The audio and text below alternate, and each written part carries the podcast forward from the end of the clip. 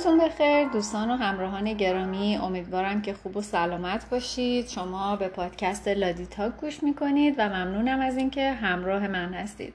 امروز چهارشنبه 20 مرداد ماه 1400 خورشیدی و 11 اوت 2021 میلادی و من از مونترال کانادا این پادکست رو برای شما ضبط می‌کنم. در ادامه کتاب خورده عادت ها رسیدیم به فصل دهم. چگونه عامل عادت های بد خود را بیابیم و اصلاح کنیم؟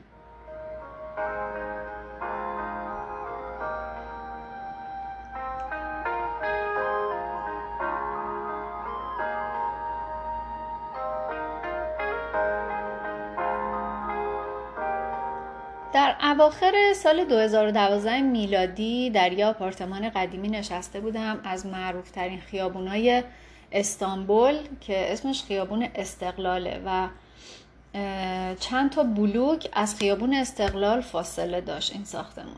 در میانه سفر چهل روزه به ترکیه بودم و راهنمایی داشتم به نام مایک که روی صندلی راحتی کهنه‌ای در چند قدمی من نشسته بود.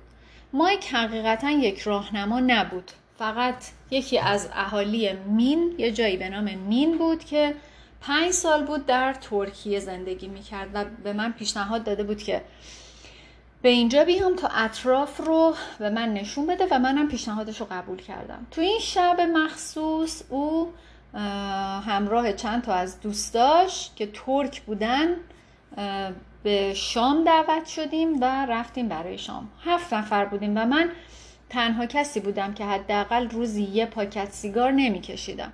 از یکی از ترکا پرسیدم که چطوری شروع کرده و اون گفت دوستان. و ادامه داد که سیگار همیشه از دوستان شروع میشه. یکی از دوستات سیگار می‌کشه تو هم امتحانش می‌کنی و بعد می‌بینی که ای داده بیداد سیگاری شدی رفت. و جالب اینجا بود که نیمی از کسایی که توی اون اتاق حاضر بودن می‌خواستن یعنی دلشون می‌خواسته که سیگار رو ترک کنن. و در اون زمان چند سالی بود که مایک دیگه سیگار نمی‌کشید و قسم می‌خورد که به کمک کتابی به نام روش آسان آلن کار برای کنار گذاشتن سیگار. این عادت خودش رو کنار گذاشته یعنی اسم کتاب اون بود. و اون گفتش که این کتاب تو رو از بار سنگین سیگار کشیدن رها می‌کنه و بهت یاد میده که از دروغ گفتن به خودت دست برداری. تو می‌دونی که نمی‌خوای سیگار بکشی و می‌دونی که حتی حقیقتا از کشیدن اون سیگاره لذت هم نمی‌بری. این کتاب بهت کمک می‌کنه که حس کنی که دیگه یه قربانی نیستی و به این نتیجه می‌رسی که به سیگار کشیدن نیازی نداری.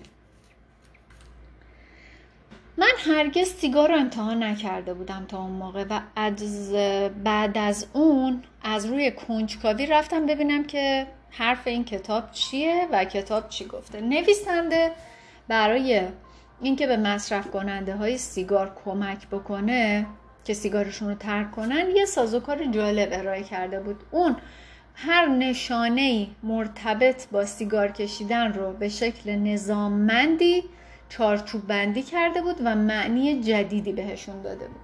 مثلا یه همچین چیزایی گفته بود. تصور می‌کنید چیز مهمی رو ترک می‌کنید. اما در واقع شما چیز مهمی رو ترک نمی‌کنید. چرا؟ چون سیگار برای شما کار خاصی انجام نمیده. تصور می‌کنید که سیگار کشیدن کاریه که برای اجتماعی بودن باید انجام بدید. اما اینطور نیست. بدون سیگار کشیدن هم می‌تونید یه آدم خیلی اجتماعی و موفق باشید. یا تصور می‌کنید سیگار کشیدن باعث از بین بردن استرستون میشه. ولی اینطور نیست. سیگار کشیدن نه تنها اعصابتون رو آروم نمی‌کنه بلکه اعصابتون رو نابودم می‌کنه.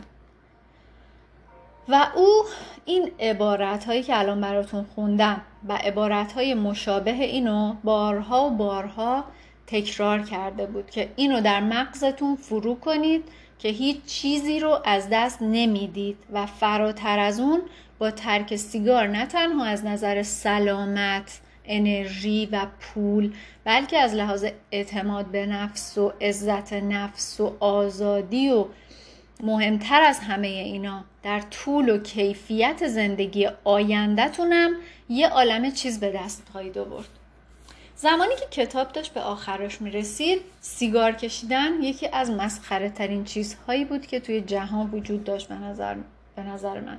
یعنی بعد از خوندن این کتابه به این نتیجه رسیده بودم. اگه کس دیگه ای منتظر فواید سیگار کشیدن نباشه برای کشیدن سیگار دلیلی نداره. در این صورت دومین قانون تغییر رفتار به عکس چی بود؟ غیر جذابش کن. که اینجا انجام شده بود. حالا می‌دونم که این ایده ممکنه خیلی به نظرتون ساده بیاد ولی فقط طرز فکرتون رو تغییر بدید و سیگار رو ترک کنید. اما یه دقیقه با من باشید.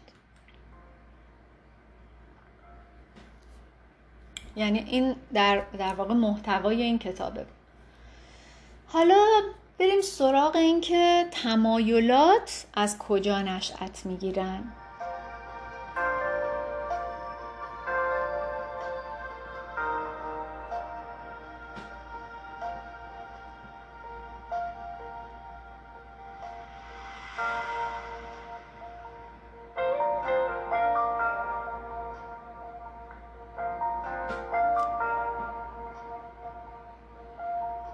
هر رفتاری یه اشتیاق سطحی داره خب؟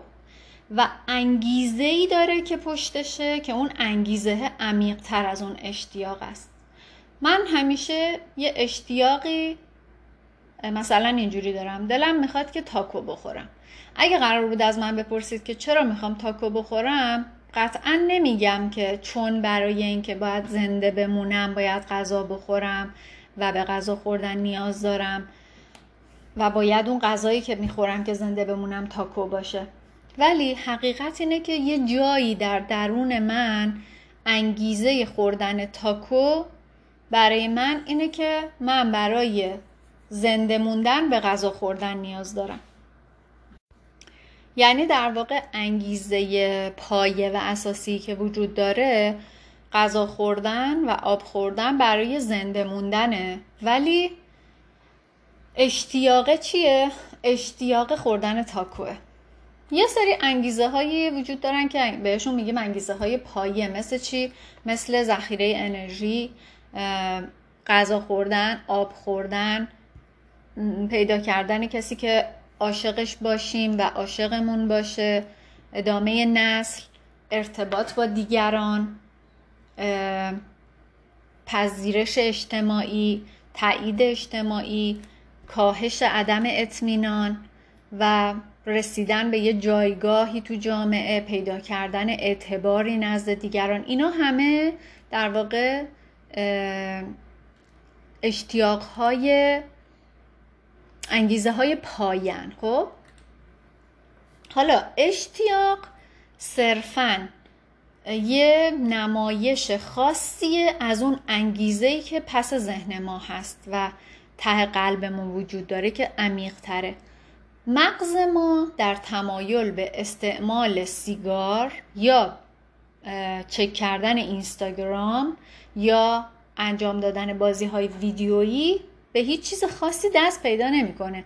هر کسی توی سطح عمیق خودش می‌خواد که فقط عدم اطمینانش رو کم کنه یا اینکه استرابش رو کاهش بده تا پذیرش و تایید اجتماعی به دست بیاره یا برای خودش اعتبار به دست بیاره که این کارا رو می‌کنه.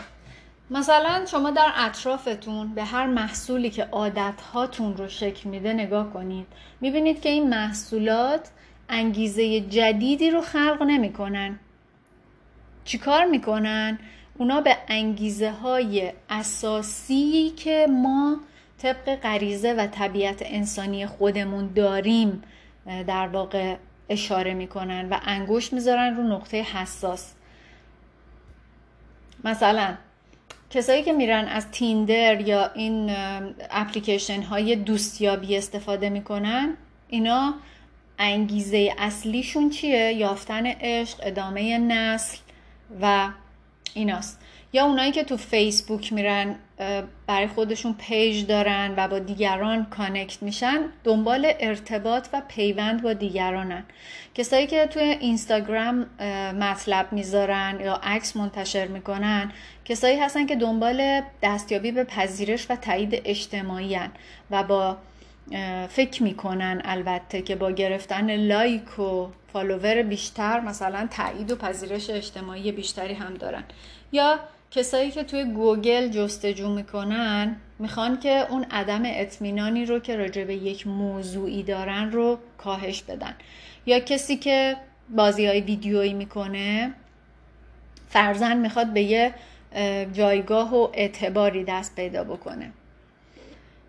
حالا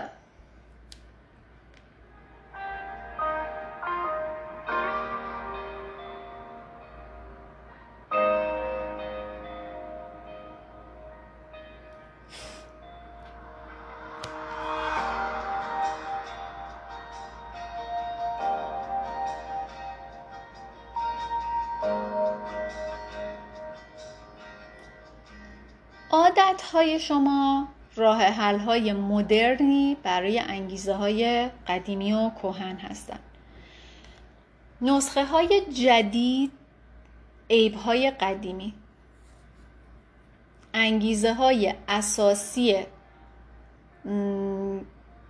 پدید آورنده و به وجود آورنده رفتار انسانی به همون شکل گذشته باقی میمونن ولی عادت های خاصی که ما نشون میدیم بر اساس دوره های تاریخی با همدیگه فرق می‌کنن و تفاوت دارن. حالا قسمت قدرتمند ماجرا کجاست؟ اینه که برای مخاطب قرار دادن همون انگیزه اساسیه هم روش های متفاوتی وجود داره. یک نفر ممکنه اینطوری یاد بگیره که اگه سیگار بکشه استرسش کم میشه. یکی دیگه اینجوری یاد می‌گیره که اگه بره ورزش کنه و با دویدن استرابش کم میشه. بنابراین عادتهای فعلی ما لزوما بهترین راه حل برای حل اون مشکلی که ما باهاش مواجهیم نیستن. فقط روش هایی هستن که ما اینا رو یاد گرفتیم که ازشون برای مواجهه و مقابله با اون استرابمون یا با اون مشکلمون ازش استفاده بکنیم. وقتی که شرایطی رو با مشکلی که باید حل بشه ارتباط میدیم بنابراین بازم میریم سراغ اون شرایط. یعنی اگه توی مغز ما اینجوری شکل گرفته که وقتی که استراب دارم یا خوابم نمی‌بره ده صفحه کتاب می‌خونم بعدش میخوابم هر دفعه ای که استراب داریم میریم سراغ ده صفحه کتاب خوندنه. یا هر دفعه ای که می‌خوایم بخوابیم و خوابمون نمی‌بره میریم سراغ ده صفحه کتاب خوندنه که اینو بخونیم و بعدش می‌دونیم که میخوابیم. بنابراین عادت های ما هم به همین ارتباط ها بستگی دارن. این ارتباط ها هستن که تعیین می‌کنن عادتی ارزش تکرار شدن رو داره واسه ما یا نداره. همونطوری که تو بحث قانون اول دربارش صحبت کردیم مغز ما داره به طور مدام اطلاعات رو جذب می‌کنه و به نشانه های موجود در محیط توجه می‌کنه و اینا رو با همدیگه مرتبط می‌کنه. هر بار که یه نشانه ای رو درک می‌کنه مغز داره یه شبیه سازی رو انجام میده و درباره کارهایی که باید در لحظه بعدی انجام بشن پیش بینی می‌کنه. مثلا نش... یه نشونه اینه که متوجه میشید که گاز روشن بوده و داغه. پیش بینی مغز چیه؟ اگه بهش دست بزنم میسوزم. پس نباید بهش دست بزنم. نشانه. متوجه میشید که چراغ راهنمایی سبز شده. پیش بینی چیه؟ اگه پدال گاز فشار بدم می‌تونم با خیال راحت از تقاطع رد بشم و به مقصدم نزدیکتر بشم. بنابراین پدال گاز و فشار میدم. پس چی شد؟ شما یه نشانه ای رو می‌بینید. بر اساس تجربه های قبلی که داشتید اونا رو طبقه بندی می‌کنید و واکنش مناسب به طور اتومات انجام میشه. چون این توی مغز ما قبلا شبیه سازی شده. برای همینه که شما یه کاری رو معمولا با تمرین و با تمرین کردن زیاد بهتر یاد می‌گیریم. همه اینها در یه لحظه رخ میده و اصلا شما متوجه انجام این پروسس نمیشین. این پروسه نمیشین. اما از اونجایی که هر عملی در نتیجه یه پیشبینی رخ میده توی عادتهایی که ما برای خودمون ایجاد می‌کنیم یا ناخداگاه برای ما ایجاد میشه نقش اساسی داره.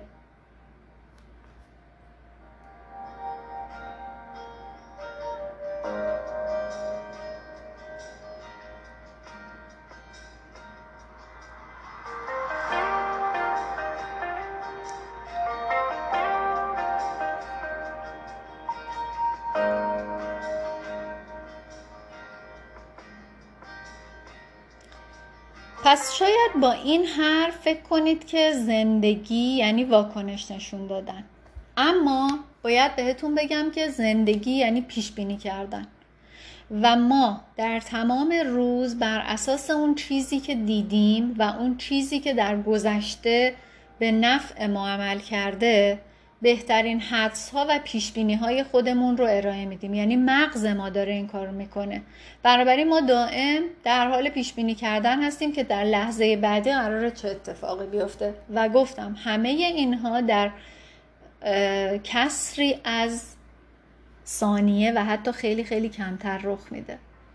بنابراین رفتارهای ما عمیقا به این پیش بینی ها بستگی داره.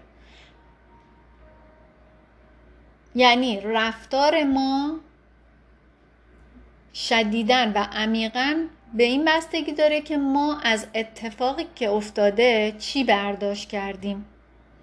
و این دوتا کاملا به همدیگه مرتبط و وابستن. به اون حقیقت عینی خود اون اتفاقه اصلا هیچ ربطی نداره. و فقط اینکه ما برداشتمون از اون اتفاقی و از اون شرایط چی بوده باعث ایجاد اون رفتار خاص در ما شده.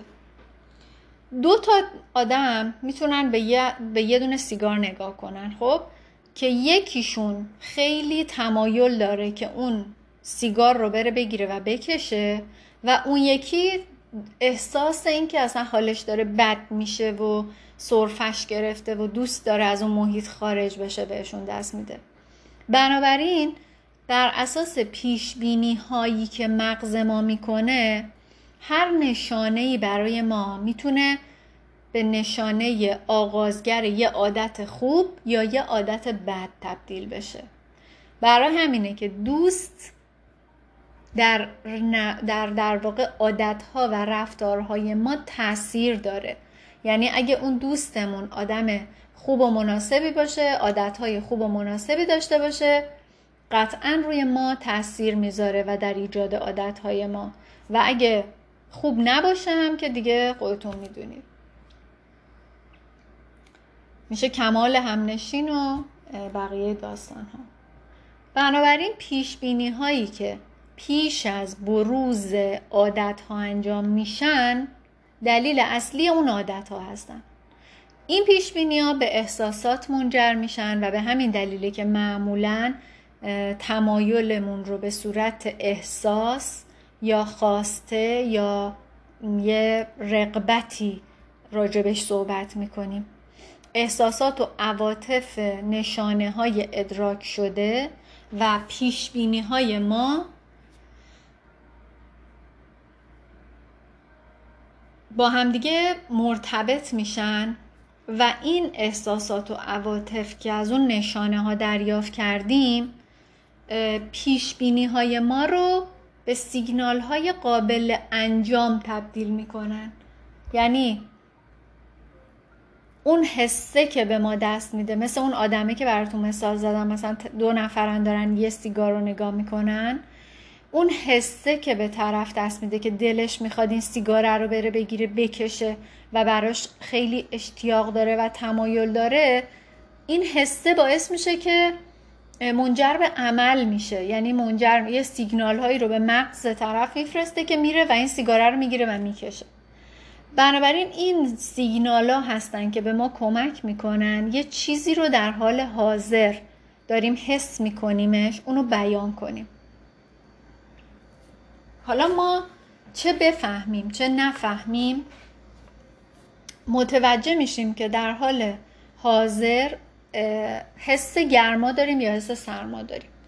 حالا اگه دما یه درجه کاهش پیدا کنه اتفاق خاصی نمیفته و ما کار خاصی نمی کنیم ولی اگه دما ده درجه کم بشه یا ده درجه زیاد بشه قطعا این حسه باعث میشه که ما یه عملی رو انجام بدیم. مثلا دمای ده درجه کم میشه خب میرید یه لایه دیگه لباس میپوشید یه پلیوری نمی‌دونم میپوشی آدم یه پتو میندازه روش. و اگه ده درجه گرم بشه پنکه کولری چیزی روشن می‌کنیم یعنی حسه باعث میشه که ما یه عملی از همون سر بزنیم.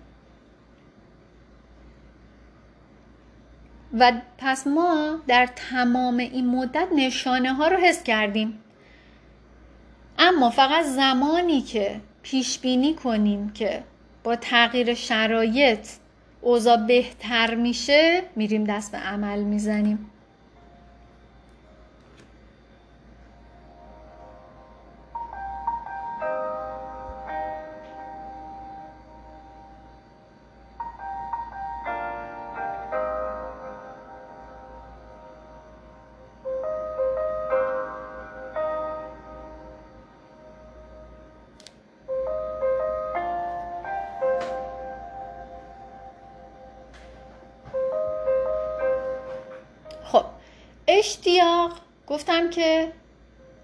حسه که یه چیزی باید این وسط باشه و نیست خب؟ این یعنی اشتیاق. و یه خواسته برای اینکه ما اون وضعیت درونیمون رو تغییر بدیم. زمانی که دما کاهش پیدا می کرد بین اون چیزی که بدن ما داره در حال حاضر حس می‌کنه و اون چیزی که دلش می‌خواد حس کنه یه فاصله ای میفته دیگه. و این فاصله بین وضعیت فعلی و وضعیت مطلوب برای ما میشه یه دلیل موجه که بریم یه کاری رو انجام بدیم. حالا به تناسب اون موقعیت مثلا هوا سردتره میریم یه لباس میپوشیم اضافه تر یا هوا گرمتره پنکه و کولر روشن می‌کنیم. تفاوت بین این جایگاه فعلی و اون جایگاه مطلوبی که دلمون می‌خواد بهش برسیم ما بهش میگیم میل. میل کوچکترین کارهای ما هم به دلیل انگیزه برای ایجاد تغییر در برابر شرایط فعلی ایجاد میشن یعنی ما هر کاری داریم انجام میدیم به خاطر چیه؟ به خاطر اینه که شرایط الانمون رو تغییر بدیم مثلا داریم درس می‌خونیم دنبال اینیم که مدرک بگیریم یا یه تخصصی کسب کنیم که بتونیم یه کار بهتری پیدا کنیم حقوق بالاتری داشته باشه و پشتبندش هزار تا خواسته دیگهمون برآورده بشه.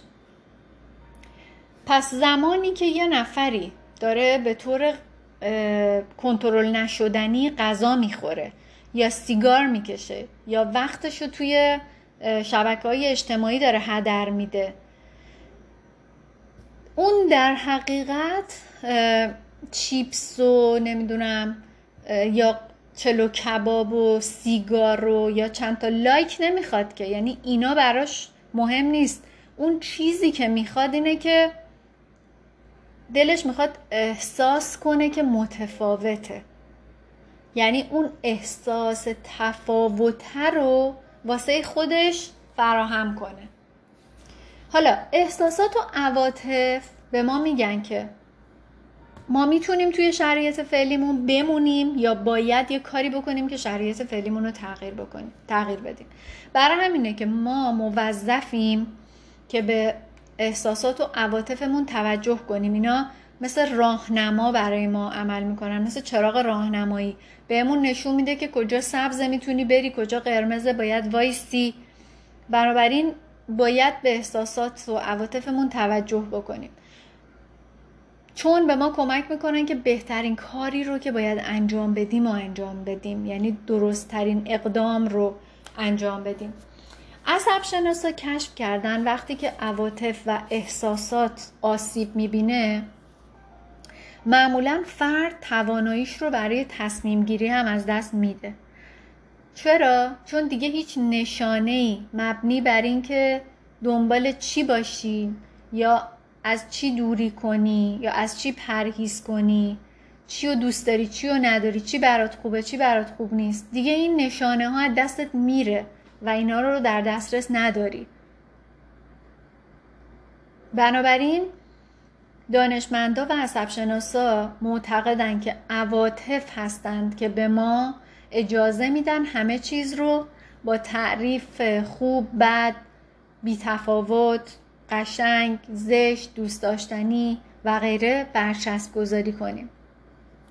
حالا به طور خلاصه تمایلات خاصی که ما احساس می‌کنیم و عادتهایی که اونا رو انجام میدیم اقداماتی برای رویارویی با انگیزه های اساسی محسوب میشن. هر دفعه که عادتی با موفقیت یه انگیزه ای رو به ما نشون میده. در وجود ما ناخداگاه تمایل برای تکرارش هم اتفاق میفته و بیشتر میشه. و با گذشت زمان یاد می‌گیریم که پیش بینی کنیم. بررسی شبکه های اجتماعی احساس دوست داشته شدن رو در شما ایجاد می‌کنه. یا مثلا وقتی که استراب دارین میشینید ده دقیقه پای یوتیوب این به شما اجازه میده که ترس هاتون رو فراموش کنید و توی اون دنیای حالا هر چیزی که دارید می‌بینید غرق بشید. بنابراین وقتی که بتونید عادت هاتون رو با احساسات مثبت مرتبط کنید این آگاهی رو دارید به نفع خودتون استفاده می‌کنید نه به ضررتون. چرا؟ به خاطر اینکه اون عادت ها برای شما جذابتر به نظر میان چون با احساسات مثبت جوین شدن.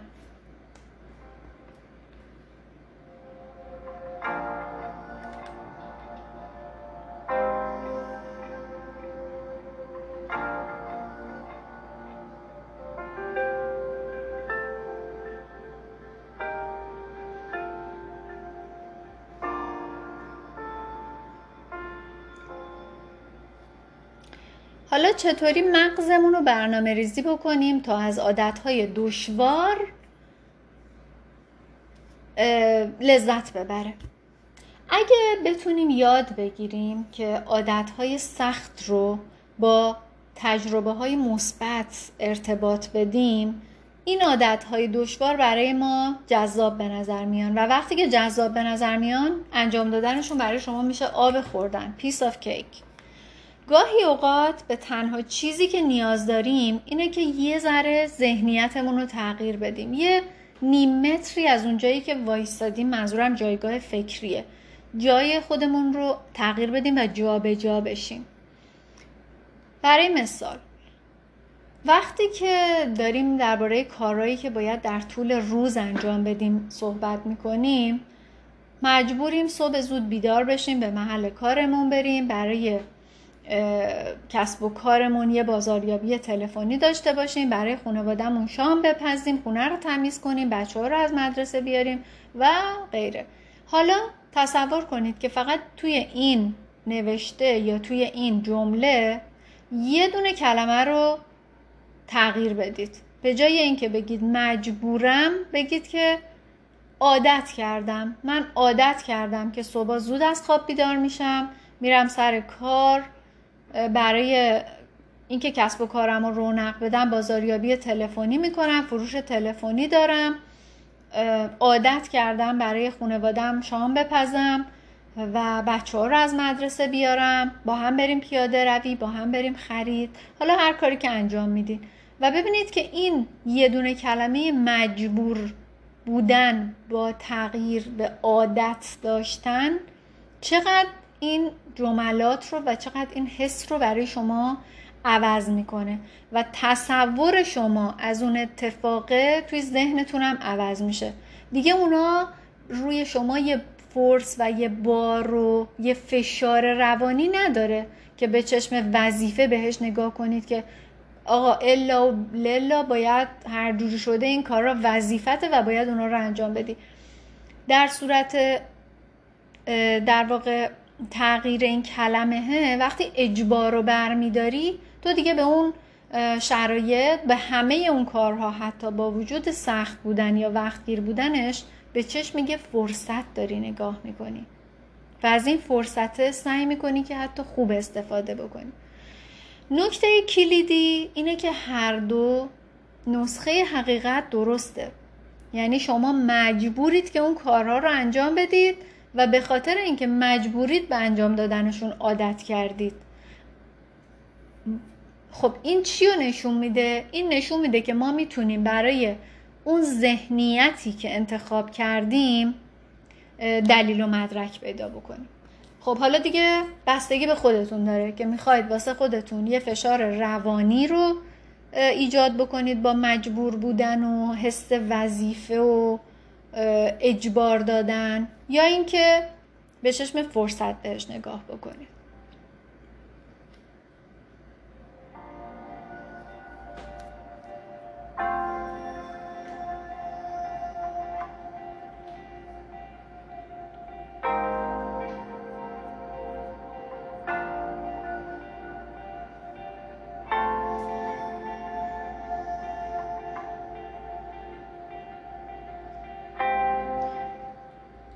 از دوستان من که در واقع از وقتی که اومدم اینجا باهاش آشنا شدم خانومی هستن که یه خانوم حدود چهل و چهار پنج ساله جوون زیبا کانادایی قد بلند خوشگل تحصیل کرده است.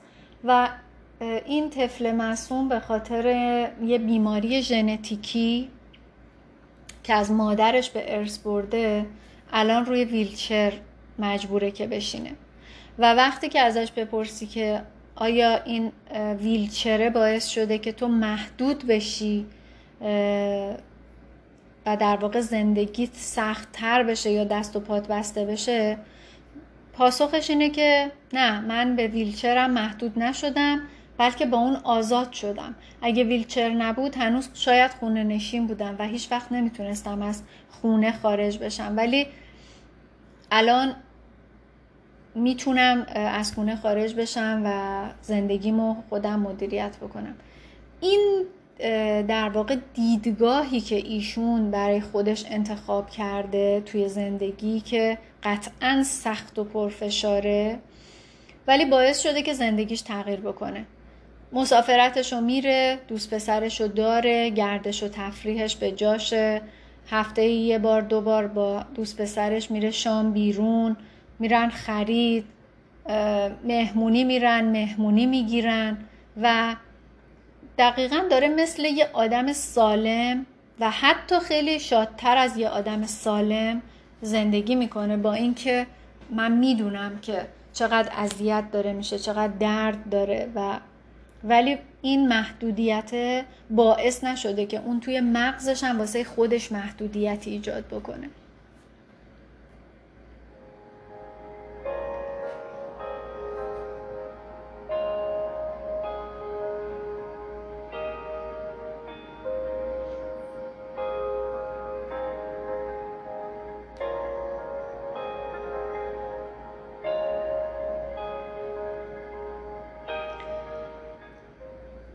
راهکاری که ما داریم چیه؟ راهکار اینه که عادت هامون رو به شیوهی چارچوب بندی کنیم که نکات مثبت و مزایاشون برای ما برجسته بشه نه معایبشون و این یه روش سریع و راحت برای اینه که بتونیم مغزمون رو مجدد برنامه ریزی کنیم و عادت هامون رو جذاب تر بکنیم مثلا ورزش رو در نظر بگیرید. خیلی از مردم ورزش کردن رو واسه خودشون یه وظیفه می‌دونن که چالش برانگیزه و وقتی که شما ورزش کنید انرژیتون, می... انرژیتون در واقع کمتر میشه دیگه چون خسته میشید. ولی برعکسش اینه که اینطوری فکر کنید که ورزش یه راهیه برای اینکه مهارت هامو در واقع افزایش بدم و بدنم رو تقویت بکنم عضلاتم رو قوی تر بکنم یا وزن کم کنم یا هیکلم رو در بهترین فرم خودش نگه دارم یا به هیکلم فرم بدم. این خیلی فرق داره با اینکه تو هر روز صبح از خواب پاشی و به خودت بگی که اه دوباره صبح شد مجبورم باز برم بدوم یا مجبورم برم ورزش کنم. تفاوت رو خودتون می‌تونید تست کنید دیگه. الان این دوتا جمله رو به خودتون بگید ببینید اصلا چه حالی پیدا می‌کنید. حالا فکر کنید که اگه این رو واسه مغزمون در واقع بهش این خوراک رو بدیم دیگه معلومه دیگه اون مغز می‌خواد چطوری برخورد کنه. یا درباره امور مالی. پس انداز کردن پول توی مغز خیلی از آدما قربانی کردن تلقی میشه. در صورتی که آدم عاقل اونو با آزادی مرتبط می‌کنه نه با محدودیت. در صورتی که یه حقیقت ساده رو فهمیده باشه طرف. اینکه شما اگه در شرایط فعلیتون به صورت منطقی و درست صرف جویی کنید خب قطعا می‌تونید آینده بهتری داشته باشید. یعنی پولی که این ماه پس انداز می‌کنید قدرت خریدتون رو برای ماه بعدی افزایش میده و بیشتر می‌کنه دیگه. یعنی این پسنداز کردن باید تبدیل بشه به بخشی از عادات خوب زندگی شما. و این چطوری ممکنه؟ با تغییر دیدگاهتون. یعنی برداشت شما از این موضوع چیه؟ اصلا دیدگاهتون نسبت به پس‌انداز کردن چجوری باشه؟ یا اینکه مورد بعدی مثلا مراقبه یا مدیتیشن هر کسی که مراقبه یا مدیتیشن رو امتحان کرده باشه و در اوایل کار هم باشه می‌دونه که بعد از دو سه ثانیه اول ذهنش مدام میپره این ور و حواسش رو پرت می‌کنه. و معمولا آدما نمی‌تونن توی مراقبه یا مدیتیشن زیاد بمونن و براشون این سخت و آزاردهنده به نظر میاد. در حالی که می‌تونه چیکار کنه؟ این آدمی که حواسش پرت شده الان توی مدیتیشنش خودش رو سرزنش نکنه که وای الان دوباره حواسم پرت شد اصلا ولش کن این مدیتیشن چه چیز مسخره یعنی دیدش اینطوری نباشه. دیدش این باشه که خب الان حواسم پرت شد اب نداره. دوباره برمیگردم روی تنفسم و دوباره تمرکزم رو بازیابی می‌کنم و از اول شروع کنه. و این خودش باعث میشه که اون تنش عصبی که مغز داره واسش درست می‌کنه تبدیل بشه به یه فرصت. فرصتی که می‌تونه دوباره تمرکز کنه دوباره برگرده رو تنفسش عمیقتر تنفس کنه و حال بهتری رو تجربه کنه. بنابراین می‌تونه مرتبط کنه که تو ذهنش این حواس پرتیه حتی باعث حال بهترم میشه. چرا؟ اصلا دلیل اینکه تو میری مراقبه می‌کنی چیه؟ اینه که حواس پرتی داری ذهنت مدام میپره این ور نشخار فکری داری. می‌خوای ذهنت رو متمرکز کنی دیگه. اگه ذهنت از قبل اوردی متمرکز باشه که اصلا نیاز به مراقبه کسی نداره. بنابراین باز تفاوت دیدگاه رو دیدین متوجه شدین؟ یا اینکه اگه بخوام یه مورد دیگه براتون مثال بزنم مثل استرسی که آدم قبل از انجام کار داره. خیلی از مردم دیدین که وقتی می‌خوان یه جایی کنفرانس بدن یا یه توی دانشگاه مثلا یه ارائه یا پرزنتیشن دارن اینا مستربن یا کسایی که می‌خوان جلوی دوربین برن. حتی بعضا حالا نه بازیگرای حرفه‌ای ولی, ولی کسایی که تازه این کار رو شروع کردن یا کسایی که می‌خوای باهاشون مصاحبه بکنی. تا به محض اینکه چراغ دوربین روشن میشه یه دفعه تنفسشون شدید میشه ضربان قلبشون میره بالا برانگیخته میشن صورتشون قرمز میشه. حالا اگه این آدما این احساسات رو منفی واسه خودشون تلقی بکنن احساس ترس می‌کنن و حالشون بدترم میشه. بهتون قول میدم چون من خودم پشت دوربین بودم و می‌دونم چه حسیه. حالا اگه این احساسات رو مثبت برا خودشون تو اون لحظه در نظر بگیرن می‌تونن خیلی آروم و با خونسردی باهاش مقابله بکنن. یعنی شما در اون لحظه می‌تونید تصور کنید که من عصبیم و اعصابتون خورد شه چون اینا همه مثل زنجیر به هم مرتبطن و در یک ده هزارم ثانیه پشت سر هم اتفاق میفته و اصلا آدم نمی‌فهمه چی شد. ولی اگه همون حس اولیه رو به جای اینکه حس کنی من عصبیم حس کنی که او من هیجان زدم و آدرنالینم توی خونم رفته بالا این باعث میشه که من بیشتر و بهتر بتونم تمرکز کنم. و باز متوجه این دو تا دیدگاه متفاوت با هم شدیم.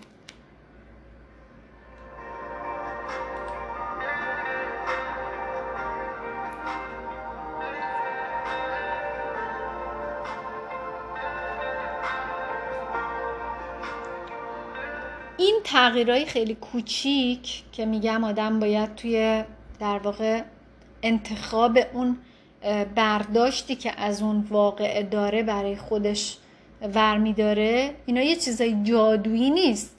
ولی یه چیز به همین سادگی و کوچیکی می‌تونه احساسات شما رو در مقابل اون عادت یا اون شرایط خاص به گونه ای تغییر بده که شما نهایت استفاده رو از اون شرایط و از اون موقعیت ببرید. حالا اگه می‌خواید یه قدم فراتر بذارید می‌تونید واسه خودتون تشریفات انگیزشی ایجاد بکنید. یعنی فقط کافیه که عادتهای خودتون رو با اون چیزی یا اون کاری که ازش لذت می‌برید مرتبط کنید. بعد هر دفعه به یه ذره انگیزه نیاز دارید که می‌تونید از اون نشانه استفاده کنید. یعنی فرض کنید اینجوری اگه همیشه قبل از اینکه برید ورزش یا در حال ورزش کردن به یه آهنگ خاصی گوش میدین کم کم اون آهنگ برای شما مرتبط میشه با اون ورزش. بنابراین هر باری که می‌خواید در حال و هوای ورزش کردن قرار بگیرید کافیه اون آهنگ رو واسه خودتون پخش کنید. یه بکسوری بوده به نام لاتیمور و یه نویسنده ای از پتسبورگ که بدون اینکه خودش بدونه طرف از یه سازوکار مشابهی استفاده می‌کرده. اون میگه که چه کشف عجیبی. فقط زمانی که هدفون رو می‌ذارم تو گوشم موقع نوشتن تمرکزم و دقتم بیشتر و بیشتر میشه. حتی آهنگ رو هم پخش نمی‌کنم اون بدون اینکه خودش متوجه بشه خودش رو شرطی کرده بوده. یعنی هدفون رو میذاشته رو گوشش و موسیقی رو که در واقع دوست داشته و ازش لذت میبرده رو پخش می‌کرده و روی کاری که داشته انجام می‌داده تمرکز می‌کرده. بعد از اینکه حالا تعدادی بار یعنی پنج بار ده بار 20 بار صد بار این کار رو انجام میده مغزش اینو یاد گرفته که وقتی هدفون رو می‌ذاره رو گوشش تمرکزش روی اون کاری که داره انجام میده خود به خود افزایش پیدا می‌کنه. و با انجام این پروسه اشتیاقش به انجام اون کار که حالا راجع به ایشون نوشتن بوده به طور طبیعی ایجاد می شده حالا ورزشکار رو هم معمولا برای اینکه ذهنیت خودشون رو آماده کنن برای ورزش از یه سازوکار مشابه اینجوری استفاده می‌کنن.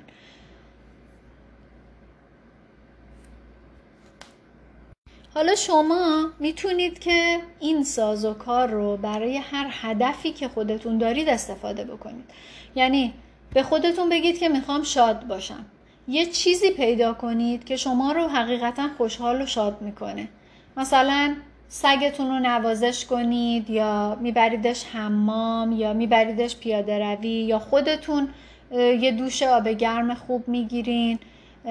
یوگا می‌کنین پیاده روی می‌کنین یه فیلم خوب نگاه می‌کنین یا یه کاری یه تشریفات کوتاهی. شاید مثلا قبل از انجام یه کاری برای خودتون اینجوری این عادت رو بذارید که سه تا نفس عمیق بکشید و لبخند بزنید و بعد کارتون رو شروع کنید. یا مثلا سه تا نفس عمیق بکشید لبخند بزنید بعد سگتون رو ببرید. پیاده روی. یا سه تا نفس عمیق بکشید لبخند بزنید بعد از در خونه برید بیرون. و در نهایت می‌بینید که این تشریفاتی که واسه خودتون گذاشتید که حالا اینجا توی مثال من میشه سه تا نفس عمیق و یه لبخند این برای شما مرتبط میشه با یه حس خوب. یعنی هر باری که حتی توی مود دیگه ای باشین سه تا نفس عمیق بکشین و لبخند بزنین شما ناخداگاه مغزتون کل جسمتون رو می‌بره توی مود خوب. بنابراین این کار برای شما تبدیل میشه به یه نشانه ای که مبنی بر خوشحالیه. بنابراین بعد از اون هر دفعه که می‌خواین حالتون خوب باشه و خوشحال بشین می‌تونید این کار رو انجام بدید. سه تا نفس عمیق بکشین لبخند بزنید. حالا هم سه تا نفس عمیق بکشین لبخند بزنید.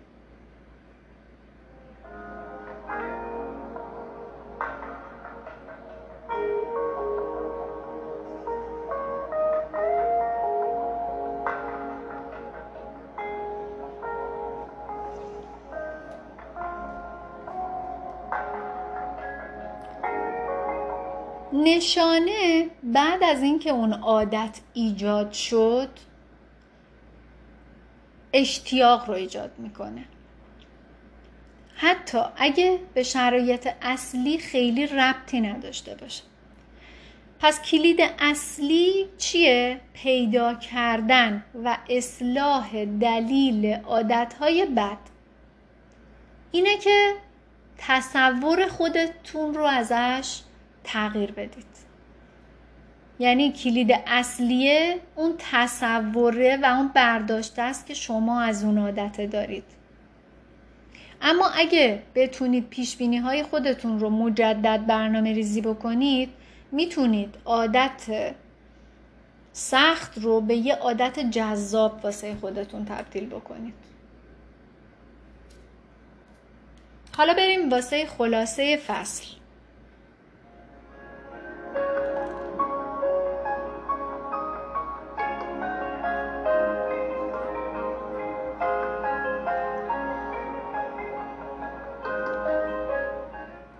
گفتیم که حالت معکوس یا برعکس قانون دوم تغییر رفتار چی بود؟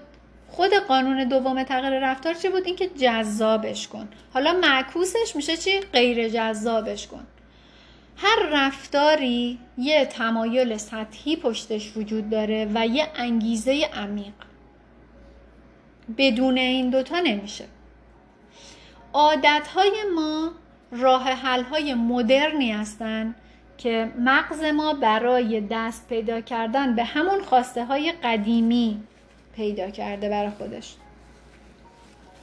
در حقیقت عامل عادت های ما همون پیش بینی هاییه که قبل از اون اتفاق افتاده. و این پیش بینی ها گفتم که منجر میشه که شما یه احساس خاصی رو تجربه بکنید. از مزایای اجتناب از یک عادت بد برای خودتون در واقع یه نشانه بسازید. یعنی نکات مثبت یه عادت رو برای خودتون بیشتر بولد کنید تا نکات منفی رو.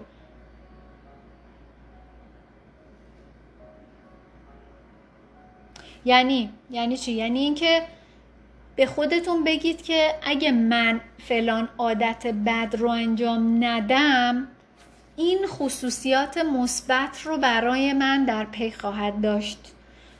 یعنی یه کاری کنید که اون عادت بده براتون خیلی غیر جذاب به نظر بیاد که اونجوری تمایلتون هم به انجامش کم میشه و کم کم از بین میره. وقتی که عادت هاتون رو با احساسات مثبت مرتبط بکنید جذاب میشن. وقتی که اونا رو با احساسات منفی مرتبط بکنید غیر جذاب میشن. با انجام کاری که از اون لذت می‌برید درست قبل از ایجاد یه عادت دشوار یه سری تشریفات انگیزشی در واقع برای خودتون ایجاد کردین. مثل همون گوش دادن به موزیک در زمانی که می‌خواید ورزش بکنید. خب حالا پس چی گفتیم؟ چطور عادتهای خوب ایجاد بکنیم؟ قانون اولمون چی بود؟ واضحش کن کارت امتیاز عادت ها رو پر می کردیم واسش عادت های فعلیمون رو یادداشت می کنیم که ازشون آگاه باشیم از قصد پیاده سازی استفاده می کنیم یعنی واسه خودمون می نوشتیم که من در فلان زمان در فلان جا این کارو می کنم از پشت بندی عادت ها استفاده می کردیم یعنی یه عادت فعلیمون رو مرتبط می کردیم به یه عادت جدیدمون. مثلا میگیم که من بعد از اینکه قهوه صبحم خوردم نیم ساعت ورزش می‌کنم. و محیط اطراف خودمون رو طراحی می‌کنیم به گونه ای که نشانه های عادت های خوب برامون آشکار و قابل مشاهده باشه. اگه مثالش یادتون باشه مثال گیتاره بود.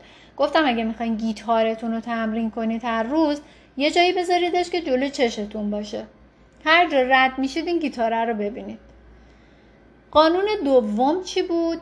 جذابش کن. که راهکاراش از بسته‌بندی وسوسه استفاده می کردیم یعنی اون کاری رو که می‌خوایم انجام بدیم با اون کاری که باید انجام بدیم یه جوری به هم ربط میدیم که انجام بشه. توی شرایطی در واقع خودمون رو قرار بدیم یا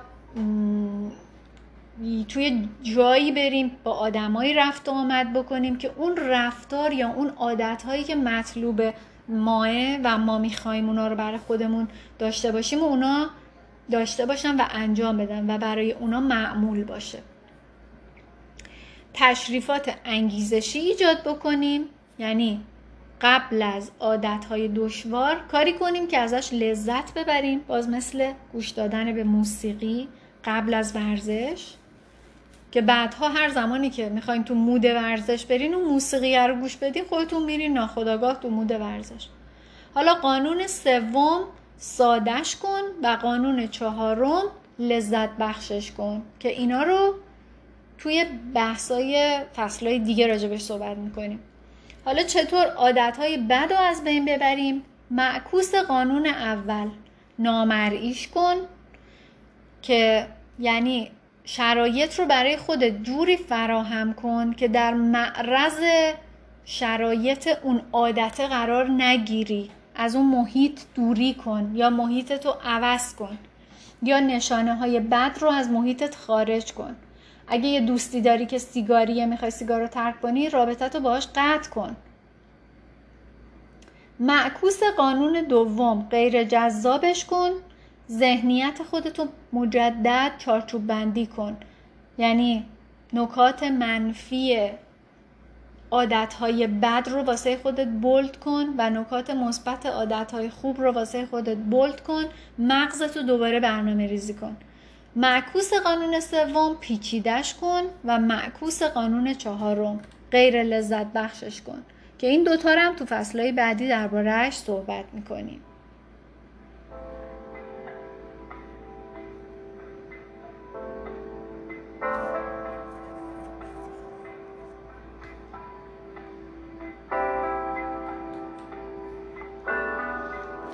خب دوستان